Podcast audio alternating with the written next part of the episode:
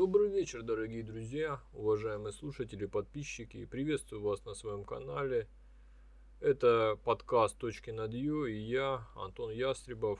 Рад представить вашему вниманию третий эпизод первого сезона. Напоминаю, говорим о повести Виктора Пелевина «Затворник шестипалый», повторное прочтение, новый взгляд, поиск э, скрытого смысла и так далее. В прошлый раз мы говорили о кратком содержании второй главы, где состоялась беседа между затворником и шестипалым, и в ходе так называемого обобщения итогов пребывания вот в этом мире, в мире, который необходимо как можно скорее покинуть, затворник рассказал шестипалому, чем на самом деле является птицекомбинат имени Луначарского, мир, который его окружает, что реальность не исчерпывается периметром стен мира, что за ними расстилается другой мир, но и он, но и он не является миром мечты, э, тем потерянным раем, в который хорошо бы вернуться и жить там долго и счастливо. Шестипалый верит затворнику, как и мы вместе с ним, потому что авторитет, э, авторитет затворника как учителя, учителя с большой буквы в этой точке уже достиг небывалой высоты, и мы смотрим на него снизу вверх, задрав, ну, кто клюв, кто нос. Тем более слова у него с делами не расходятся. Уже прошло несколько дней с того момента, как он взял под крыло Шестипалова, вот этого желторотого лузера – и стал учить его всему тому, что знает сам.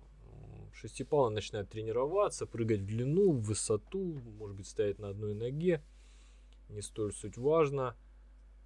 И Шестипалый уже более уверен в себе, наверное, даже в этой точке он мог бы в другой истории, подобно Сайферу, подобно Иуде из первой части фильма «Матрица», пожелать вернуться назад, пожелать как-то устроиться поудобнее возле кормушки, стать более богатым, знаменитым, привлекательным. Но в силу того, что шестипалый изгой, а также крутизны затворника, его харизмы, вот того знания, той силы, что звучит, сквозит в его словах – его поступках.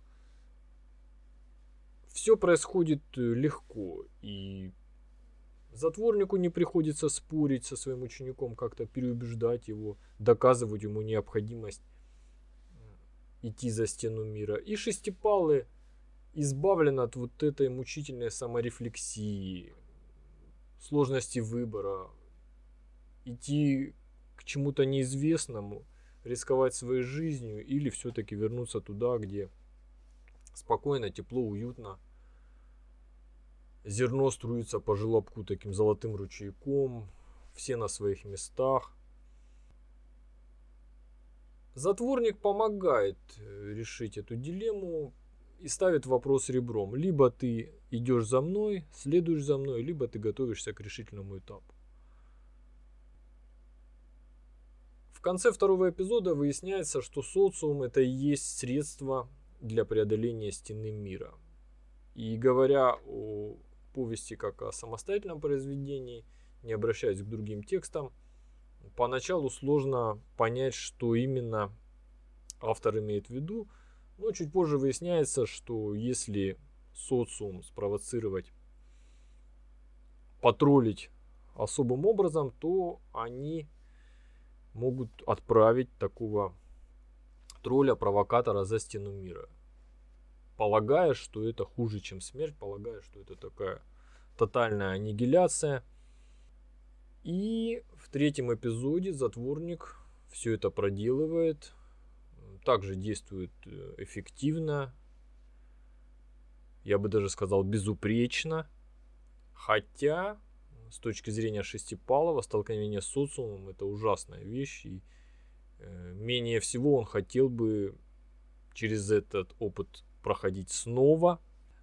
Думаю, таких моментов в его жизни было более чем достаточно, но ему приходится туда возвращаться. Что можно сказать о социуме? Конечно, вспоминая сказку Ганса Христиана Андерсона «Гадкий утенок», э, мы можем сказать, что в сородичах гадкого утенка, вот этих обитателях птичьего двора, мы в большей степени видели толпу, какую-то враждебную стаю, но не организованное сообщество. А у Пелевина, в силу того, что есть общественно-политическое устройство, есть власть придержащая в лице 20 ближайших, имеет место сближение с человеческим обществом. И да, по-своему это эффектно, мощно, но вместе с этим грубо и резко. Тем более возникают вопросы, что если мы все на конвейере, на своей ленте времени, которая несет нас всех в цех номер один – если планета или даже государство, этносы, это такие вот отсеки для цыплят, то кто же тогда люди-боги? И, наверное, в других произведениях, более поздних, Пелевин еще будет поднимать этот вопрос, разрабатывать, разрабатывать эту тему. На ум приходит э, дилогия Амперве, где люди как вид представлены в виде фрагмента пищевой цепочки, причем люди не находятся на вершине этой э, пищевой пирамиды, как бы им того не хотелось, а подобно обитателям отсеков на конвейере, также являются своеобразным сырьем также являются частью производственного процесса, который уже регулируется более высокоразвитыми и могущественными разумными существами.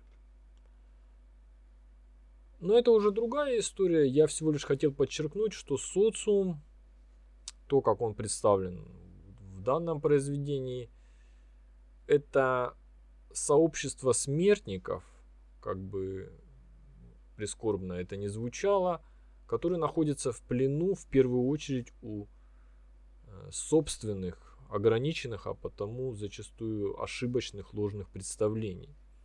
И в первую очередь затворник прорабатывает описание мира Шестипалова, готовит его к тому, чтобы забраться на стену мира – увидеть все своими глазами и как-то быть к этому подготовленным. Хотя как к этому можно подготовиться? Конечно, Шестипалы потрясен, шокирован. И, наверное, это в каком-то смысле столь же для него деструктивный, травмирующий опыт, как и для Нео. Нео, которого, как мы помним, скрутило в три погибели, вытошнило, и ему пришлось оказывать первую медицинскую помощь, приводить его в себя после того, как он принял вот эту дозу истины. Шестипалый не падает ни вперед, ни назад со стены мира, но, конечно, он разочарован тем, что ему открывается. Он видит, что действительность птицекомбината определенным образом повторяет Э, только в более грандиозном масштабе то, что он видел перед собой, пока рос внутри отсека для цыплят. И это выглядит столь же убого, уныло, безрадостно. И что дальше? Имеет ли смысл прыгать туда, где раздаются какие-то странные звуки, где, судя по всему, обитают крысы – или хорошо бы вернуться назад. Но, как я и сказал, Шестипалый идет вперед, они вместе с затворником прыгают со стены мира. И об этом мы поговорим в следующий раз, э, в четвертом эпизоде, когда коснемся уже встречи с крысой одноглазкой. Это союзник затворника, потустороннее существо. А в общем-то чужеродная тварь, которая кроме отвращения, омерзения и такого ужаса в желторотых цыплятах э, вызывать не может. Но парадоксальным образом она оказывается ближе по духу затворнику, чем его сородичи, собратья по перу и товарищи по кормушке. В заключении хочу сказать, хочу заметить, что конфликт между затворником и социумом носит односторонний характер и лишь кажется основным центральным. На самом деле, уже после третьего эпизода социум уйдет на второй план, поедет дальше по конвейеру в забойный цех, и мы будем рядом с затворником и шестипалым. Посмотрим на людей богов, побеседуем с крысой одноглазкой, и окажется, что главная проблема была не в социуме и не в ближних по кормушке.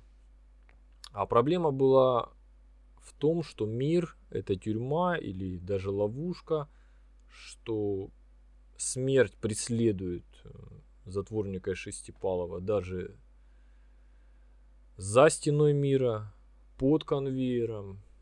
И решить свои вопросы или даже проблемы с социумом – это всего лишь сделать первый шаг к освобождению.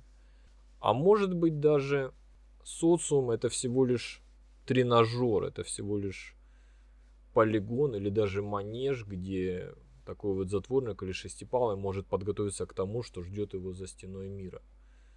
Ну что ж, друзья, думаю, про социум сказано более чем достаточно. С вами был Антон Ястребов, это подкаст «Точки над Ю», первый сезон, третий эпизод.